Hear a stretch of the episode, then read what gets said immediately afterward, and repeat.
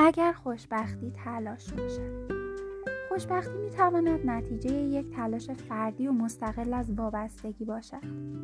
در مسیری که هنوز به پایان نرسیده است.